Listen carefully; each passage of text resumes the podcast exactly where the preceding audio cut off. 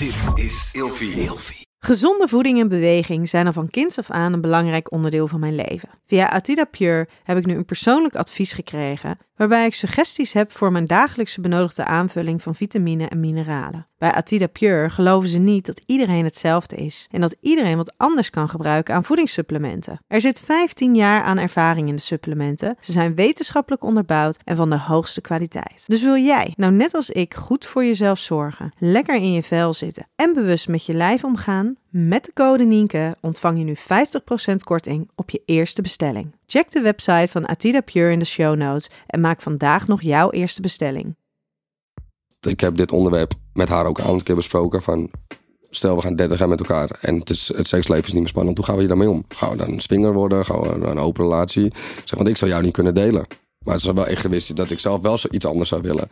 Welkom bij een nieuwe aflevering van Seks, Relaties en Liefdes. En vandaag ga ik in gesprek met Sonny Lorenzo. Welkom. Dankjewel, lieverd. Uh, de meeste mensen zullen jou kennen van uh, Temptation Island. Onder andere. Onder andere.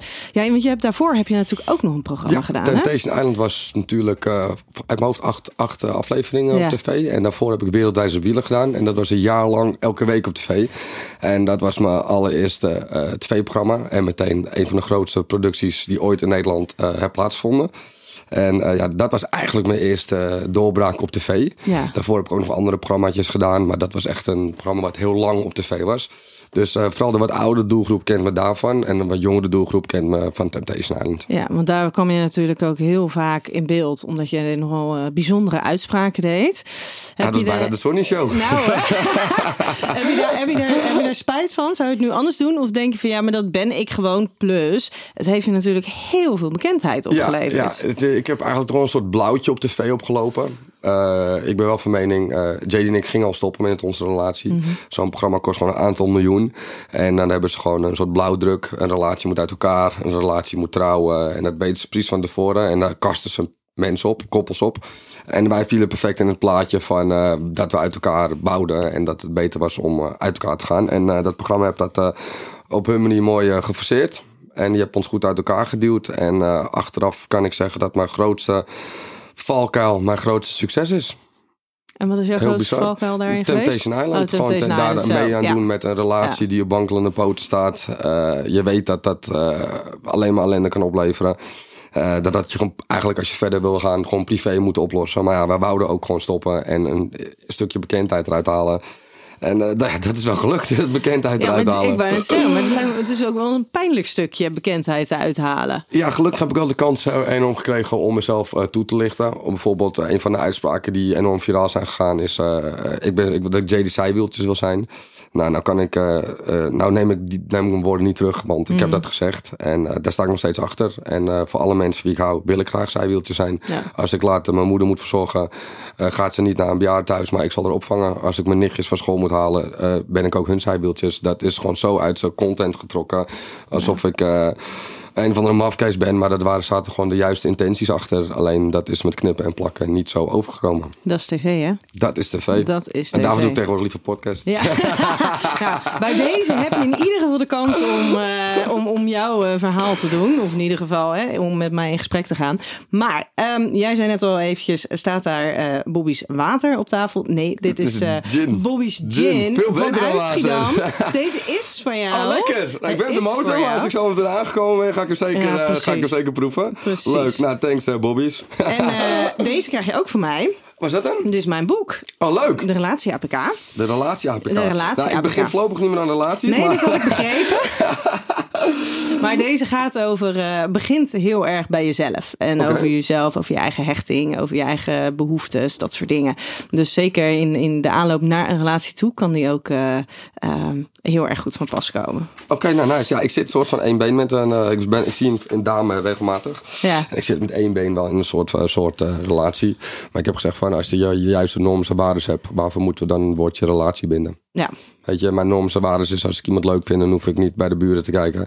Dus als het gewoon leuk is tussen ons... eh, hoef ik er geen labeltje aan te plakken. Weet je, we hebben het gewoon leuk en eh, we zien elkaar veel. En eh, mocht ik wel een keer met iemand anders doen... dan ben ik geen bad guy. Daar komen we straks nog even op terug. Hey, ik ehm, ehm, ga het vandaag heel graag hebben met jou over een stukje, een stukje hechting. En hoe de relatie van je ouders nou de bouwstenen vormen van hoe jij in je leven relaties eh, aangaat. Ja. Ehm, maar ik heb je ook gevraagd om vijf woorden te bedenken die gaan voor jou over seks, relaties en liefdes. Heb jij die kunnen bedenken? Eh, nee, maar ik kan ze toch zo eh, eh, freestylen. Eh, vijf woorden die bij seks, relaties en... Oké, nou, het stukje, eerste woord denk ik, zal zeggen, is eh, monogamie. Eh, monogamie, loyaal. Een klein zinnetje. Ik denk dat seks toch wel... het, bij mij staat het in de top drie van wel belangrijke dingen in een relatie. Ik denk als je geen goede seks hebt, dat je relatie ook niet helemaal top is. Ik vind dat bij mensen, bij mij vind ik seks wel heel belangrijk. Toekomstbeeld. In een relatie werk ik toch altijd wel naar, naar, naar een toekomstvisie toe. Nog eentje dan. Ja, dat liefde. Liefde is gewoon het belangrijkste in het leven. Maar liefde kan je op vele manieren, vele vormen en manieren vinden. Je kan liefde in, eh, in alle relaties vinden. Ik heb ook liefde in de relaties met mijn vrienden. Ik heb ook liefde in de relaties met mijn nichtje. Liefde kan je in zoveel vormen vinden. En eh, is het eh, voor mij het belangrijkste in het leven. Ja, en dan ben ik zo benieuwd, hè? want jij zei net dus van met de, de, de dame die je, die je nu ziet. eh, nou, je plakt er geen label op, je hebt geen relatie. En op het moment dat je dus met iemand zoent, dan ben je dus niet de bad guy. En vervolgens heb je het wel gelijk over een van die woorden, eh, monogamie. Ja, monogamie. ja. Maar in hoeverre ehm, heb je niet gewoon een vorm van een relatie? Want het is natuurlijk, hè, hoe definieer je een relatie? Hoe definieer je een relatie? Ja, ik, ik, ja, een relatie is natuurlijk, eh, eh, daar komen spelregels bij. Ja, Da- daarvoor begin je een relatie. En eh, ik ben van mening als je een relatie begint, dat je altijd moet zorgen dat je het positieve bij je partner naar boven haalt. En niet het negatieve. En natuurlijk komt de relatie in golven en kan het niet altijd goed zijn. Dat weten we allemaal. Maar zolang het golvend naar boven toe gaat en niet golvend naar beneden, zit je in een mooie relatie, denk ik. En eh, dat stukje monogamie, ik heb me daar enorm eh, eh, in verdiept. Want monogamie is een regel. Het is niet een eigenschap, het is een regel. Want monogamie zit niet in een mens. Als je gewoon dieper teruggaat en kijkt naar het, naar, naar het verleden. om een voorbeeld te geven, de Romeinen, die vulden liefde heel anders in als wij nu liefde invullen. Die hadden een soort eh, sauna-parties, part, parties. En eh, daar was je echt Mhm. het mannetje. Ja, hele orgies. En dan was je het mannetje als je met een man seks had die een status had. Dus hadden mannen met elkaar seks. En het was helemaal geen homo. Nu is dat homo. En eh, tegenwoordig, liefde wordt steeds anders ingevuld. En eh, vooral in het westerse, door geloof wordt liefde vooral gepusht. Van je moet trouwen en loyaal zijn. Maar als je gewoon eerlijk kijkt, eerlijk bent en kijkt naar de geschiedenis, is de mens ver weg van monogaam. Ja Het wordt ons opgelegd, terwijl we het niet zijn. Nee, terwijl er heel veel mensen zijn die hebben er heel veel baat bij om het wel te zijn. Want niet monogaam zijn, en we gaan er straks nog even verder op door, maar niet monogaam zijn, dat is, zo- kan, is, is zo verschrikkelijk uitdagend en is zo ontzettend complex. Want als er iets is wat daarvoor nodig is, eh, dan is het wel openheid en communicatie en eerlijkheid en respect. En dat zijn natuurlijk vaardigheden die heel veel mensen heel erg lastig vinden of te confronterend vinden. En dan is monogamie voor heel veel mensen echt wel een stuk makkelijker Ja, dan, eh, dan, dan nou ja, non-monogamie. ja. Hey, ik heb vijf keer eh, een optie voor jou waaruit jij moet gaan kiezen. Stellingen. Ja, nou nee, de stellingen komen zo. Eerst vijf keer kiezen. Oké. Ja? Vrijgezel zijn of in een relatie? Op dit moment vrijgezel zijn. Eenzaam zijn of in een complexe relatie zitten? Eenzaam. Een leven lang samen zijn met één partner of meerdere partners gedurende je leven? Meerdere partners gedurende mijn leven. Bekend zijn of gelukkig zijn in de liefde? Gelukkig. Oeh, dat vind ik wel een hele moeilijke. Daar moet ik wel even over nadenken. Eh, gelukkig zijn in de liefde. Seks met passie of seks uit liefde? Ik vind het bij elkaar in de buurt komen. Ja, het kan ook echt iets heel erg anders zijn. Eh, ik heb alleen seks met iemand als er chemie is. Anders eh, doe ik het niet. En als iemand eh, de juiste vibe om zich heen draagt. Dus dan zeg ik toch wel seks met liefde. Oké. Ik ben heel benieuwd, want dat bekend zijn of gelukkig zijn in de liefde, Die, die kost die even wat moeite? Ja, die kosten wat moeite. Ja, op dit moment ben ik natuurlijk enorm bezig om mijn bekendheid eh, uit te breiden. Mhm. En heb ik echt een team om me heen van 15 mensen, management en alles op het eraan. En ben ik daar zo dagelijks mee bezig dat ik eigenlijk niet op dit moment met liefde bezig ben. Mhm. Maar als je me nu twee pillen voorlegt, de ene neem ik eh, voor de liefde en de andere om bekend te zijn, eh, dan ga ik 100% voor liefde. Ja. Maar omdat ik dit moment op zo'n focus in mijn leven ben, dat met mijn bekendheid, is dat Ja. even een twijfel van, ja, waar ben ik nou elke dag mee bezig? Maar als ik de helikopterview, dan ga ik zeker weten voor liefde. Ja. Waarom is dat bekend zijn zo belangrijk voor jou? Eh, nou, ik, eh, ik eh, heb best wel wat meegemaakt in mijn leven. En ik help daar best wel wat mensen bij. En ik wil niet bekend zijn or- voor financieel, financiële vrijheid of iets dergelijks. Want ik heb mijn carrière best wel... mijn carrière is oké. Ik heb eh, vuurappartementen, ik heb mijn zonnestudio en daarbuiten rommel ik nog met andere projecten eromheen. Dus mijn centjes krijg ik gewoon automatisch binnen. Dus ik doe het niet voor het geld. Ik wil eigenlijk vooral bekend zijn om gewoon om mijn humor te verspreiden, om mijn positiviteit te verspreiden. En eh er zijn voor de jongeren. Als je kijkt naar een gemiddelde influencer, die laat alleen maar zien dat je gelukkig bent met dure auto's en eh, met Rolexen en met, met, met dure drank en dure kleding. En dat is niet waar het leven om draait. Materialisme is niet waar je geluk uit haalt. Dat is korte duur. Dus ik zou graag dan die influencer willen zijn. Die wel gewoon humor en positiviteit en eh, liefde eh, promoot. En eh, ook de keerzijde laat zien van social media. Want social media is zo fake en nep als maar kan. Het komt gewoon bij de tv in de buurt. En ik zou graag daar tegengewicht van willen zijn. Het yin-yang. Het is leuk, maar het is ook niet leuk. Ja. Ja. En jij koos voor eenzaam zijn boven in een complexe relatie zitten. Ja, ja, ik heb natuurlijk met mijn ex in een hele complexe, complexe hele rare relatie gezeten. Een relatie waar ik niet eh, gelukkig meer in was de laatste maanden. Waar ik toch in ben blijven hangen om het grotere plaatje misschien te behalen. Want we wouden allebei toch wel bekend zijn, bekend worden. En eh, daarvoor ben ik bij JD gebleven. Maar hij wist eigenlijk al voor Temptation dat het niet ging werken. En heb ik er toch voor gekozen om in een aparte relatie te zitten. Om de hoop dat dat eh, nog iets gaat, nog, nog vruchten gaat afwerpen. En ja, dat, eh, dat doe ik nooit meer. Als ik merk gewoon dat een relatie niet. Tuurlijk moet je altijd sleutelen. Een relatie kan een, een, een, een, een, een dal hebben. En dan moet je sleutelen en puzzelen om, eh, om dat te verbeteren. Maar als je gewoon na een jaar merkt van luister, dit werkt niet meer, dan moet je er gewoon mee stoppen.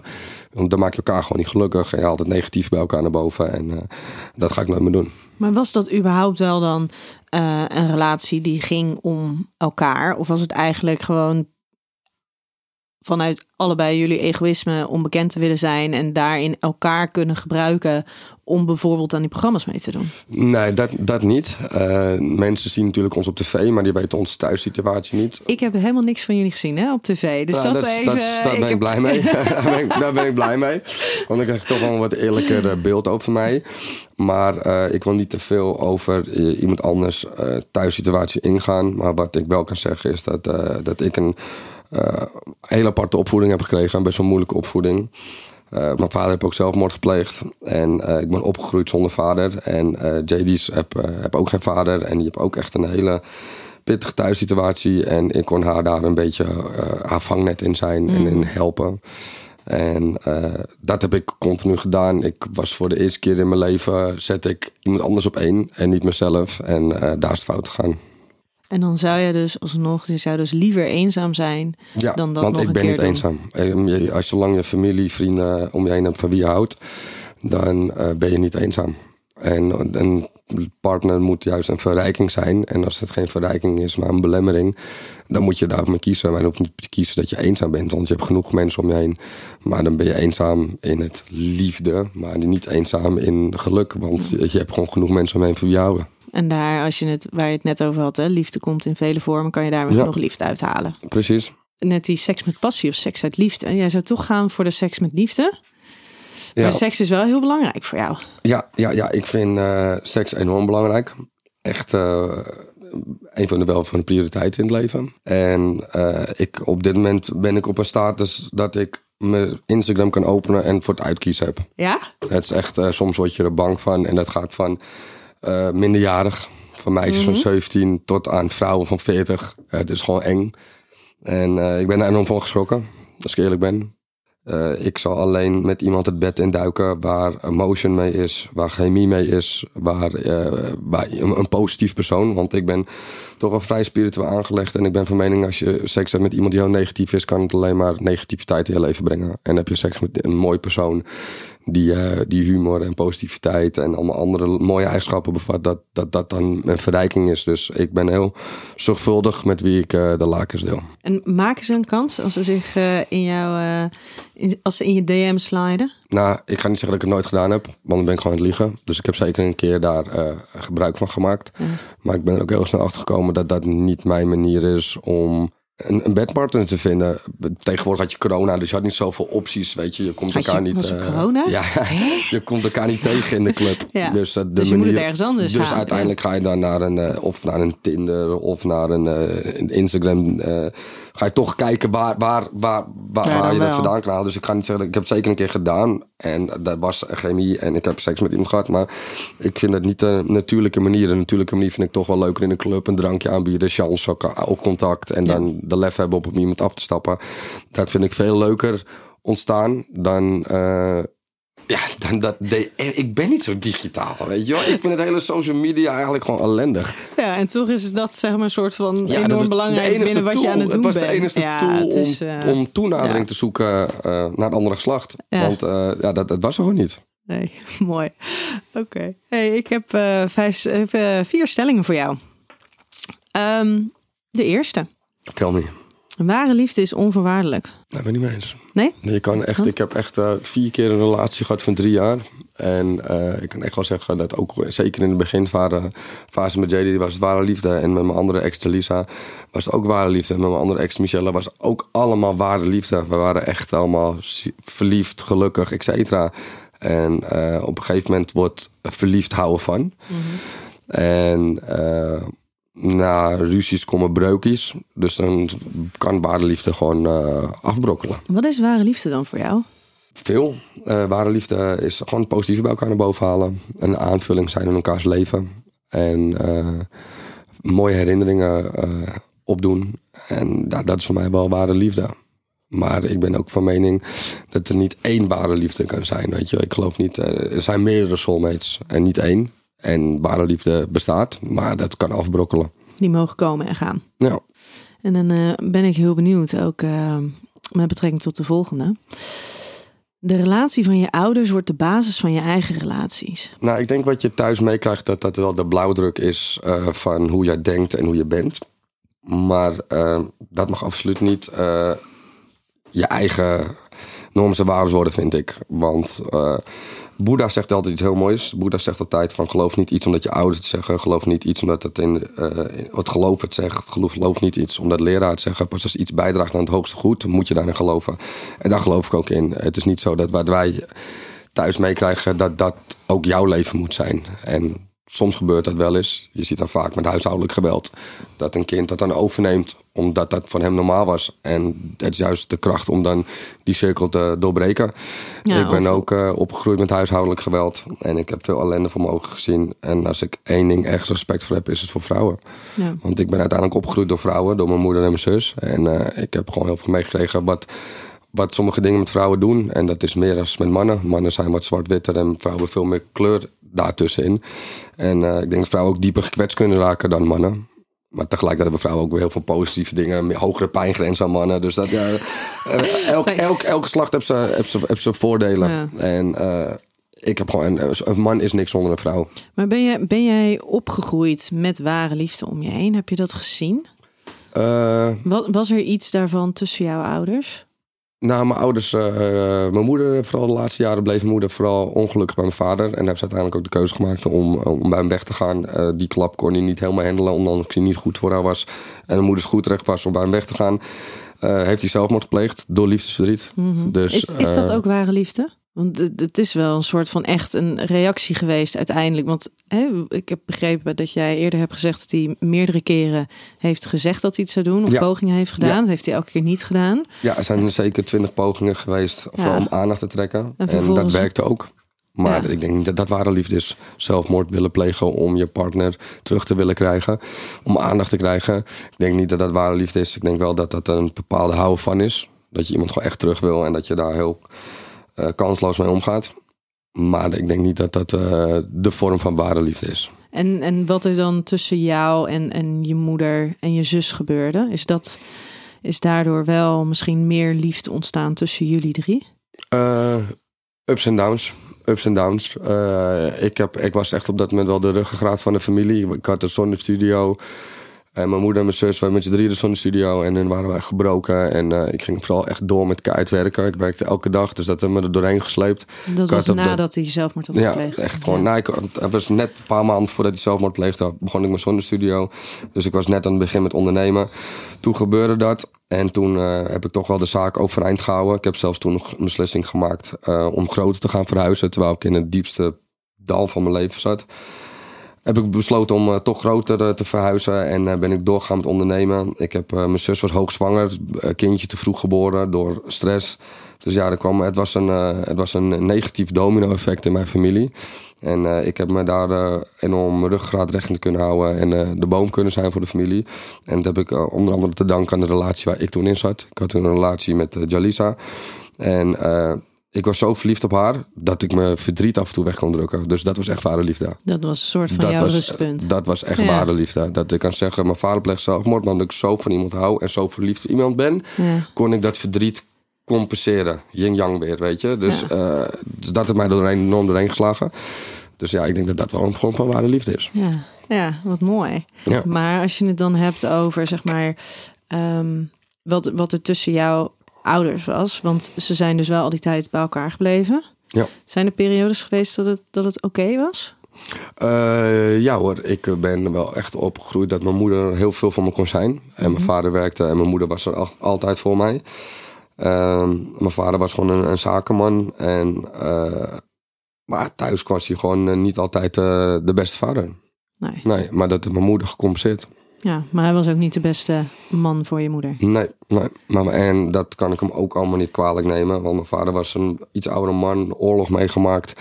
Komt uit een gezin van een volgens mij twaalf kinderen, was de jongste. Is enorm zware jeugd, weet je. Dat tekent je gewoon. Die littekens, die maak je. En waardoor hij gewoon heel anders naar dingen keek. Nou, als je het hebt over zijn basis, ja, dan zijn was basis was helemaal... Ja, uh, mijn, basis was al rom, en... mijn basis was al rommelig. En zijn basis was gewoon extreem rommelig. En dat vormt je. Maar ik ben voor altijd van mening dat je wel altijd op een kruispunt staat van... ga ik naar beneden en ga ik me negatief veranderen of ga ik mm. positief veranderen? En ik heb altijd wel ja. gekozen om gewoon uh, de negativiteit om te draaien naar positiviteit en van te leren. Want misschien heb ik dan in die opzicht niet de beste vader gehad. Maar ik blijf altijd zeggen nog steeds, ik heb de beste vader gehad van de wereld. Want hij me precies laten zien hoe ik sommige dingen niet moet doen. Ja, maar dat is het. Hè? Want je, wat je net zei, je ziet vaak een herhaling bijvoorbeeld van huiselijk geweld. Um, omdat je niet anders gewend bent. Maar soms ook omdat je niet anders geleerd hebt. Hè? Want ja. vaak is huiselijk geweld dus een uiting van emoties. Van frustratie, van verdriet, van angst, onmacht. En als jij nooit geleerd hebt hoe je dat op een andere manier kan uiten dan met huiselijk geweld, dan is dat dus wat je gaat doen. Ja. Maar aan de andere kant, um, zeker als je dan ook nog een ouder hebt, zoals je moeder, die dus wel, zeg maar, waar wel beschikbaar voor jou is en waar je een goede liefdevolle relatie mee hebt, dan kan het juist ook een soort tegenovergesteld effect hebben dat je juist denkt van ja, maar dit wil ik dus niet en ik wil hier een verandering in precies maken. Dat, precies dat. En dat voor die weg heb ik gekozen en uh, daarvoor zeg ik ook altijd van ik leer graag van iemand anders fouten. Hoef ik ze zelf niet te maken. Ja, ja dat ja. is echt een ja. van de tools die ik in mijn leven toepas. Wat mij succesvol gemaakt heb, gemaakt heb, succesvol gemaakt heb op, op meerdere fronten. Op business, op privé, op, op, op meerdere fronten. Ik leer gewoon van iemand anders fouten. En uh, dat pas ik toe in mijn eigen leven. Ja. En dan gaan we voor, naar de volgende stelling. Want ik ben heel benieuwd naar deze. Het verlangen om mensen te helpen komt voort uit een gevoel betekenis te hebben voor iemand en een verbinding aan te gaan. Ja, nou, ik ben sowieso wel van mening dat ik alle mensen uh, die ik dicht om me heen heb, uh, heel graag help mm -hmm. en een warm hart toedraag. En uh, bij JD was dat een beetje uit de klauw gelopen, omdat zij gewoon niet die hulp van thuis kreeg. Mm -hmm. Heb ik die rol heel erg ingevuld. En dat is niet gezond, want ik hoorde de rol als partner in te vullen en niet de rol als, als vriendje als en teacher, vader, vader, en alles in één. Dat, dat, weet je, en die rol nam ik op me. En ehm, soms heb dat uh, positief effect gehad en soms heb dat negatief effect gehad. Uh, een van de voorbeelden is, we gingen met wereldreizen uh, gingen we weg en we kwamen terug. En JD had geen baan meer. En ik had mijn zonnestudio nog, toen heb ik gezegd van neem mijn baan, ik vind wel wat. Dus toen gaf ik haar mijn, mijn basis. En eh, ja, dat doe je omdat je iemand houdt. Dat doe je omdat je iemand een warm hart toedraagt.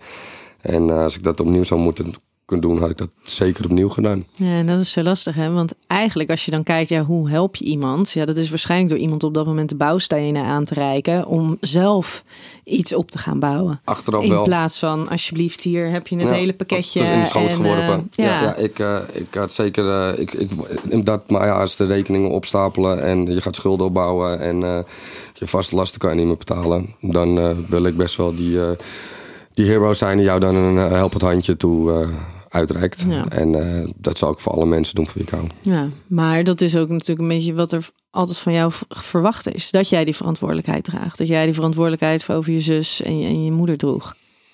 Nou, niet altijd. Natuurlijk hebben ze ook gewoon hun eigen benen waar ze op moeten Ja. staan. En eh, daar kom ik nu ook steeds meer achter. eh, dat mijn moeder, bijvoorbeeld, soms moet ik mijn moeder een beetje loslaten. En dat ze zelf de weg gaat vinden. Maar eh, ik zie gewoon niet graag de mensen van wie ik hou vallen. Nee, maar is het dan, is het dan inderdaad een, een verantwoordelijkheid die bij jou is neergelegd door de mensen om jou heen? Of is het gewoon een rol die jij heel graag aangrijpt? Eh, ik denk dat het vooral ook een stukje rol is die ik heel graag aangrijp. Ik wil gewoon eh, eh, de mensen helpen van wie ik hou. En dat zou ik altijd blijven doen. Ja. Ook Als, als, het ten koste gaat van jou? Ligt eraan welke persoon. Mijn mijn nichtjes zou ik alles voor doen. Als mijn nichtjes mij opbellen van oma Sonny, ik ben 18, ik heb geen geld om mijn rijbewijs te halen. Ben ik daar om, het, om te helpen. Mhm. En dat je. zijn de dochtertjes van je zus. Ja. Ja. Weet je, dan ben ik daar om te helpen. En dan uh, kunnen ze ze eerst een verroeste auto van mij krijgen. En daarna gaan ze zelf sparen voor een nieuwe. Maar ik zal ten alle tijde alles doen wat ik in me heb om de mensen te helpen van wie ik hou. Ja. En wat nou als jij iemand niet kan helpen? Wat gebeurt er dan met jou? Niks. Dan zal ik uh, samen ons best doen tot een oplossing. Kijk, het is niet dat ik iemand de wereld geef. Maar als ik iets in mij bereik heb om te helpen, dan zal ik dat in alle tijden doen. Maar als ik iets niet kan, kijk, ik kan geen ijzer met handen breken. Als ik iets niet kan, dan kan ik alleen maar meedenken om daar naartoe te komen. En dat stukje meedenken is ook al helpen. Dus het maakt niet uit in welke vorm ik zal helpen. Ik zal helpen. Ja. En ja, ik ben gewoon van mening, dat doe je gewoon voor de mensen van, van wie ik hou. Als ik uh, vastzit, kan ik ook bij mijn vrienden terecht. En bij, de, bij mijn familie. En hun helpen mij ook. En ik denk dat dat ook een stukje liefde is. Hey, de volgende.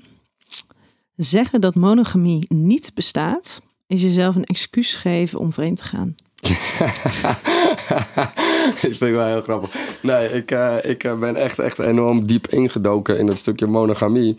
En uh, om een voorbeeld te geven, een, een, man zit toch wel echt aan een soort, soort, soort, soort vloek vast af en toe. Ik heb echt in relaties wel gehad van dan ga je op stap en dan krijg je toch bepaalde prikkelingen. En dan heb ik er toch voor gekozen om dan niet vreemd te gaan. Maar dan blijft er toch een soort, soort drang in je hoofd zitten wat wil. En als je dan bijvoorbeeld uh, na een avond stappen dan jezelf bevredigt en je en doen, dan, dan is dat stofje uit je hersens. En dan denk je, oh, ik ben zo blij dat ik dit niet gedaan heb, want dit is het niet waard. Dus soms is het gewoon een soort geile vloek of zo. Mm -hmm. gewoon niet, echt voor die korte termijn. Ja, beloning. het is gewoon lust. Ja. Het is gewoon niet meer dan lust. En mannen uh, hebben dat ook. En ook in die documentaires zeggen ze van... Een, een, man maakt elke dag miljoenen zaadjes aan... die we opstapelen en die er gewoon uit moeten. En een vrouw dat één keer per maand een ijsprong. Weet je? Dus een vrouw heeft ja, veel... dat is wel heel simplistisch ja, gedacht, maar zo, leggen ze dat, zo leggen die Ja. wetenschappers dat uit in Ja. de documentaire... dat mannen gewoon een soort, soort, soort jagersinstinct hebben. En is ik, soms ik, documentaire gemaakt door mannen. dat durf, ik niet te. Nee, nee, nee, door koppels en ook door andere. Het, het, je moet er maar kijken. Het, uh, op Explain, staat die, Explain staat die monogamie. En Ja, dan gaan ze de, de 18 minuten duurt die. En het is echt zo interessant naar te kijken. Want we worden echt tegenwoordig de hoek ingedrukt dat we monogaam moeten zijn. Maar het zit niet in een man om monogaam te zijn. Oh, en nu is het ineens in een man zit Nou, het niet om een vrouw monogaam heeft te natuurlijk zijn. veel meer uh, de, uh, uh, behoefte om zorg te dragen, om een familie te starten. En een, een man heeft vooral, denk ik, een carrière willen maken. En, en als we gewoon teruggaan naar, naar, naar, naar echt way back in de tijd, dan wou een man gewoon alleen maar voortplanten. En een vrouw gewoon graag zorg dragen. En uh, ik vind, uh, monogamie zit niet in een mens. Maar wat ik wel in een mens vind zitten is loyaliteit. Je kan zo loyaal zijn dat het monogaam is. En daar geloof ik absoluut in. Ik geloof helemaal niet in de zin van monogamie. Dat geloof ik niet in. Het is gewoon bewezen dat het niet in een man zit. Maar ik geloof wel in loyaal zijn. Als je gewoon zo gek op iemand bent en zoveel van iemand houdt, dan kan je loyaal zijn. Zoals op dit moment ben ik zo gek op iemand dat ik eigenlijk helemaal geen oog heb voor andere vrouwen. 0,0 als ik op nee, maar je ga. wil er ook geen labeltje relatie aan geven. Maar dat komt door, door, doordat mijn vorige relatie zo eh, veel impact op mij heeft gehad. Mijn vorige relatie heb ik zo iemand veel willen helpen. En zo iemand ook echt geholpen. En achteraf is dat stuk gegaan. En dat heeft me best op een hele vrede manier. eh, op een vreedzame manier. En dat, dat, dat, ja, dat heeft me gewoon zoveel stuk gemaakt. Ik ben nu 28. Ik wil rond mijn 35 waarschijnlijk kinderen. Dus dan weet ik over zeven jaar moet ik echt aan een serieuze relatie beginnen. Dus laat me alsjeblieft nu nog maar heel eventjes lekker vrijgezel zijn Mhm. en niet de stempel relatie geven. En ik, ik heb vier keer, vier keer drie jaar relatie gehad. Ja, best wel ik ben lang, hè? 28. Ik heb Ja. alleen maar relaties in mijn leven gehad. Dus laat mij nu maar heel eventjes gewoon vrijgezel zijn en dan mijn eigen carrière bouwen.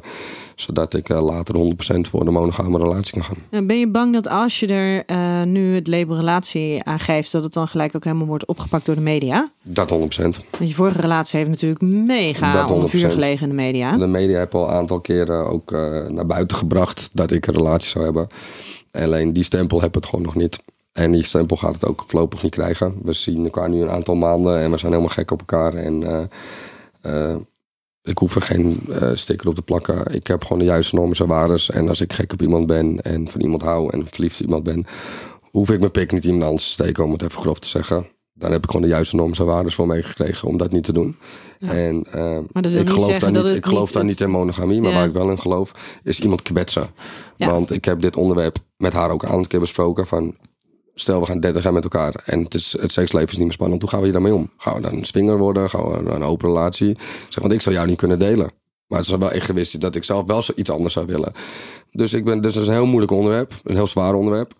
Maar met gewoon normale communicatie kan je er wel een middenweg in vinden.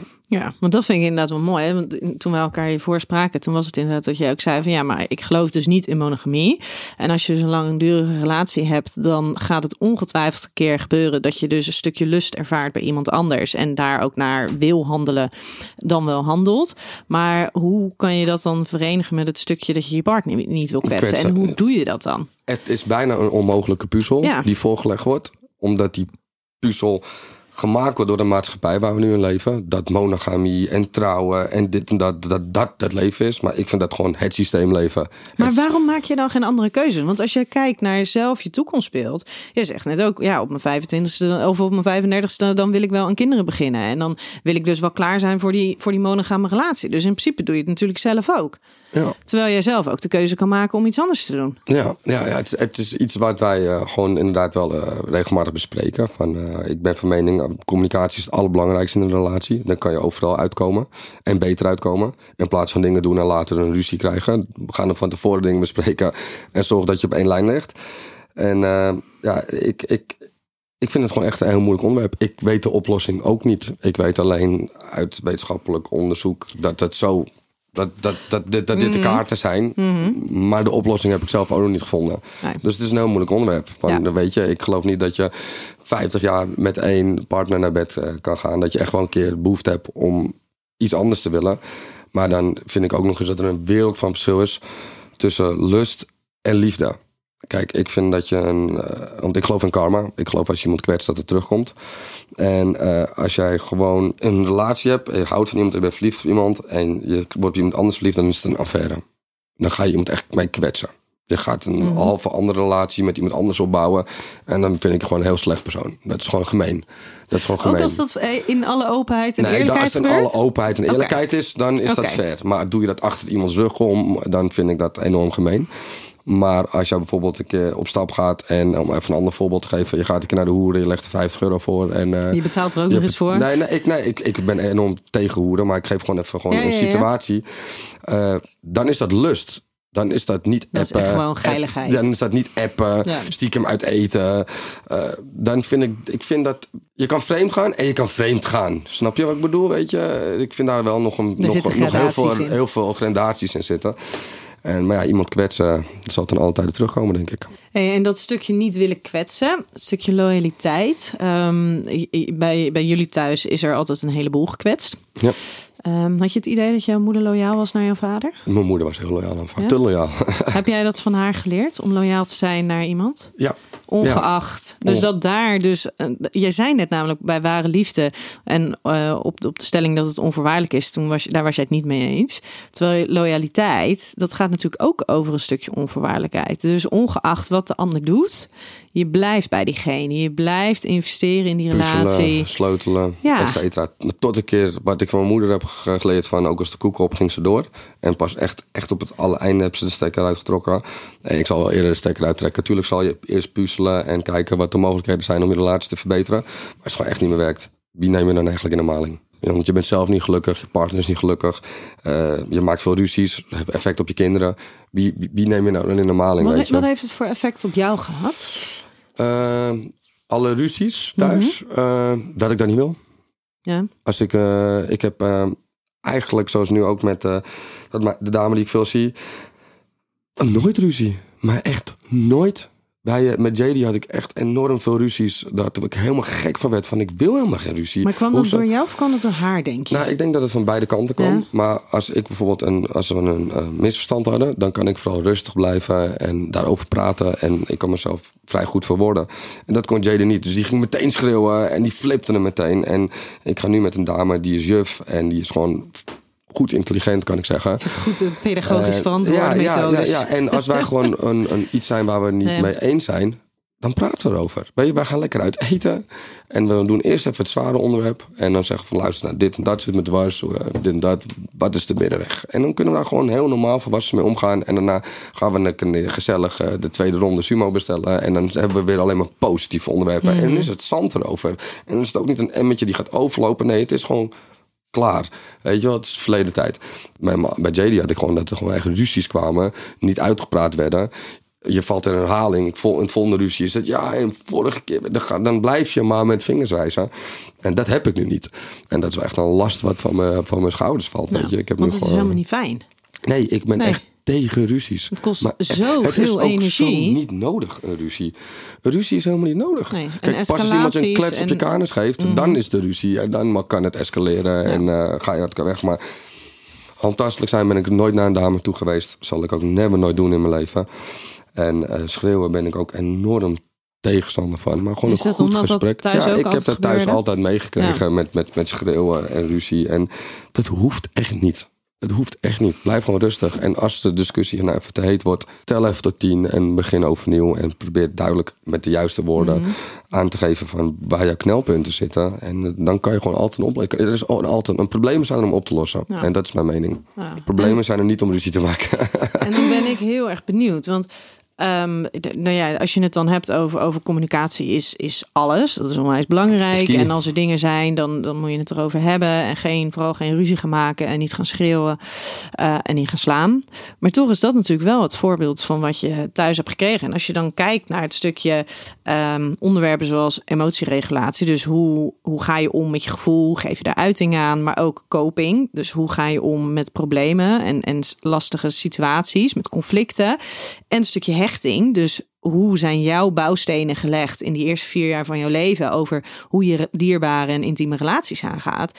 Denk je, jeetje, maar daar is dus alleen maar eigenlijk een soort van shit en onveiligheid en escalatie en geen emotieregulatie, behalve op een, nou ja, op een hele agressieve manier. Als je het hebt over coping, nou ja, als daar dus alcohol in het spel is geweest, als daar ook, de, de, hè, dus ook weer die agressie aanwezig. Dus hoe de fuck heb jij dan geleerd, even hè, heel ongenuanceerd gezegd, om op een andere manier te communiceren, om op een andere manier met problemen om te gaan? Hoe, hoe heb jij dat dan geleerd? Ik heb, eh, ik heb me een soort eigen overlevingsmechanisme eh, aangeleerd. Want ik heb vooral in mijn jongere jaren altijd moeten overleven. Ik ben nu eindelijk stabiel en kan gewoon echt een heel mooi leven. Ik heb een heel mooi leventje. Eh, ik heb gewoon geleerd van...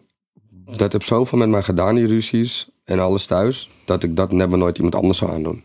Want ik heb de verdriet zelf gevoeld. Ik heb de onveiligheid zelf eh, gevoeld.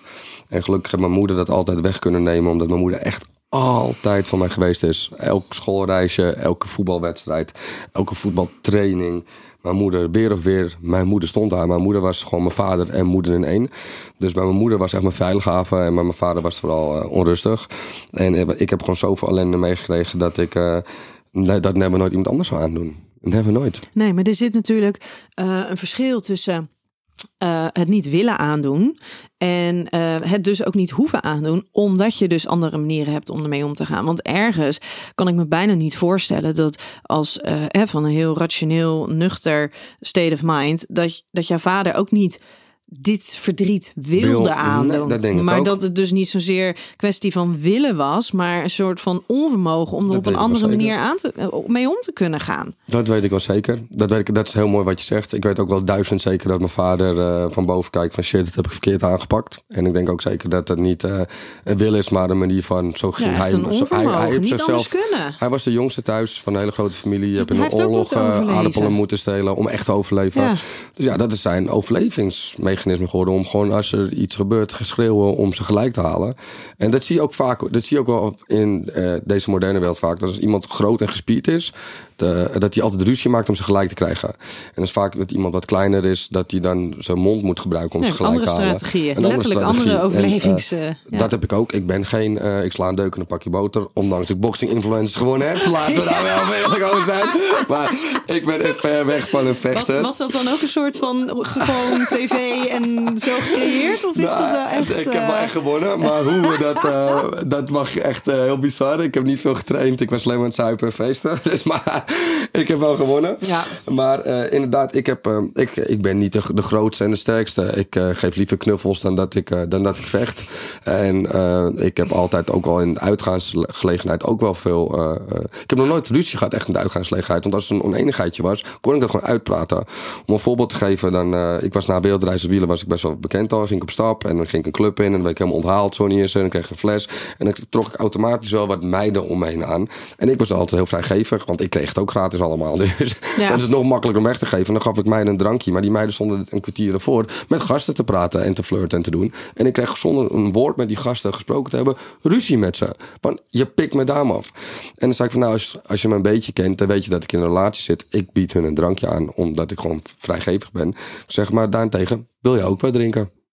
En dan was het opgelost. Ja. Maar heb jij een beetje, weet jij dat je kan vechten en alles, en dus, dan is het nou gaan van wat moet jij dan? En dat heb ik nooit gehad. Ik heb altijd gewoon mezelf uh, uh, met woorden eruit kunnen lullen, om het zo te, even te benoemen. Want ja, ik ben geen vechter. Ja, tot nu, hè? Want nu denkt iedereen dus dat jij heel goed kan boksen. Ja. Nu denken ze dat je dat gewoon wel heel erg kan. Ja, dat, uh, ik ga in september, moet ik waarschijnlijk weer. En dan kan ik een, beeld, uh, een, belt, uh, een belt verdienen. En uh, deze keer ga ik echt trainen.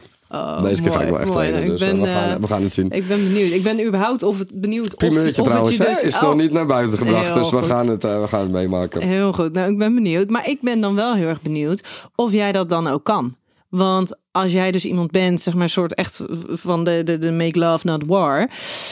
Um, kan jij het dan voor elkaar krijgen om iemand dus nou ja, pijn te doen? Om daar te gaan staan en echt, te gaan mooie, vechten? Dat vind ik echt een hele mooie vraag. En dan kan ik uh, antwoorden nee. Ik heb um, Radco meegemaakt en Radco heb uh, drie maanden getraind, echt keihard. En ik heb uh, een paar weekenden getraind, een paar, paar keer getraind en weekenden zuipen. Ik was helemaal niet van het trainen, want het was gewoon echt zwaar. Het is niet trainen, maar het wordt echt gedrild. Je gaat echt huilend de sporthal uit. dat is verschrikkelijk. En uh, derde ronde zag ik dat Radko... Uh, de eerste ronde denk ik dat 70% voor hem was. De tweede ronde was 60% voor hem qua winst. Mhm. En de derde ronde won ik met zeker 80, 90%. En daar won ik de partij mee. En de laatste ronde, als ik hem ook in zijn ogen aankeek... zag ik gewoon paniek. Ja. En achteraf kwam naar buiten dat hij een astma had. En dat hij echt geen lucht meer kreeg. En na de wedstrijd is hij ook echt door ambulance geholpen om weer tot adem te komen. En ehm, ik was elke seconde bij hem. Ik heb echt naast hem gestaan van pik gaat het. Ik heb hem een kus gegeven en ik was helemaal uh, uh, in de war van wauw, wat heb ik... Uh, dit, dit was niet helemaal wat ik wil. Dit dus, was nee, nee, en ook elke dat ik er naar toe moest gaan in die laatste ronde om een paar klappen te geven en hem aankijken en echt de dood in zijn ogen zag. Dat was iets wat ik niet in, in mijn natuur heb. Dus iemand pijn willen doen? Nee, nee, nee, nee. Nee, absoluut niet. Dat was echt niet leuk. Nou, er staat en, ook een soort van haaks op datgene waar we daarvoor het net heb ik ook gezegd van ik wil nog één keer die ring in. Ja. En dat is met publiek. En dan zal mijn budget wat we kunnen verdienen zal verhoog, verhoogd worden. En dan wil ik het nog één keer doen om, dat, om er financieel eh, beter van te worden. Maar eh, als ik financieel op een andere manier beter kan worden, dan sla ik het over. Zo, maar dat lijkt me wel heftig hoor. Want dan moet je dus echt iets doen wat, wat gewoon zo tegen je natuur ingaat. Ja. Dat zeg ik ook continu tegen management van ik ben geen vechter. Nee, en het scheelt Ik vind het een hele vette ervaring, laat ik Mhm. dat voorop stellen. Eh, het is toch wel een keer vet om eh, de ring in te gaan en Mhm. om te kijken wat, eh, wat dat brengt. En dit keer was het zonder publiek en ik wil dan nog één keer meemaken met publiek om die full experience mee te maken. En daarna bedank ik Boxing Influencers. Ja. Bedankt. en dan zou ik er als toeschouwer zeker aanwezig zijn om het te promoten en te doen.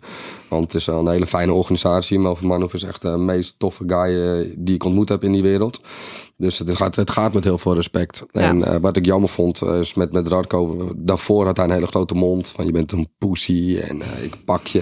En, en ik stelde me gewoon heel humble op. Van luister, het is de eerste keer dat ik de ringen ga. Ik zie het allemaal wel. Niet getraind, niet succes. getraind en helemaal, helemaal niet met de gedachte van ik ga je vermoorden. En hij had die gedachte wel. En omdat hij zich zo uitgesloofd heeft in die voorbereiding om mij naar beneden te trappen, heeft hij gewoon zijn karma gekregen. Ja, ja. Maar ehm, het is net, en in deze situatie is het natuurlijk ook nog zo dat je weet dat degene die tegenover je staat, die weet waar die ook aan begint. Ja. Die Ja, je is ook getraind, ervoor, dus die je tekent- ervoor. Je dat hebt erover nagedacht. gaat die er Precies. geen eh, ervaring Maar als er dan je jezelf verdedigen. Precies, maar als er dan zo'n moment ontstaat, wat er dus daar ontstond, waarbij hij dus gewoon letterlijk niet lekker wordt, Ja. niet lekker is, nauwelijks adem kan krijgen, Ja.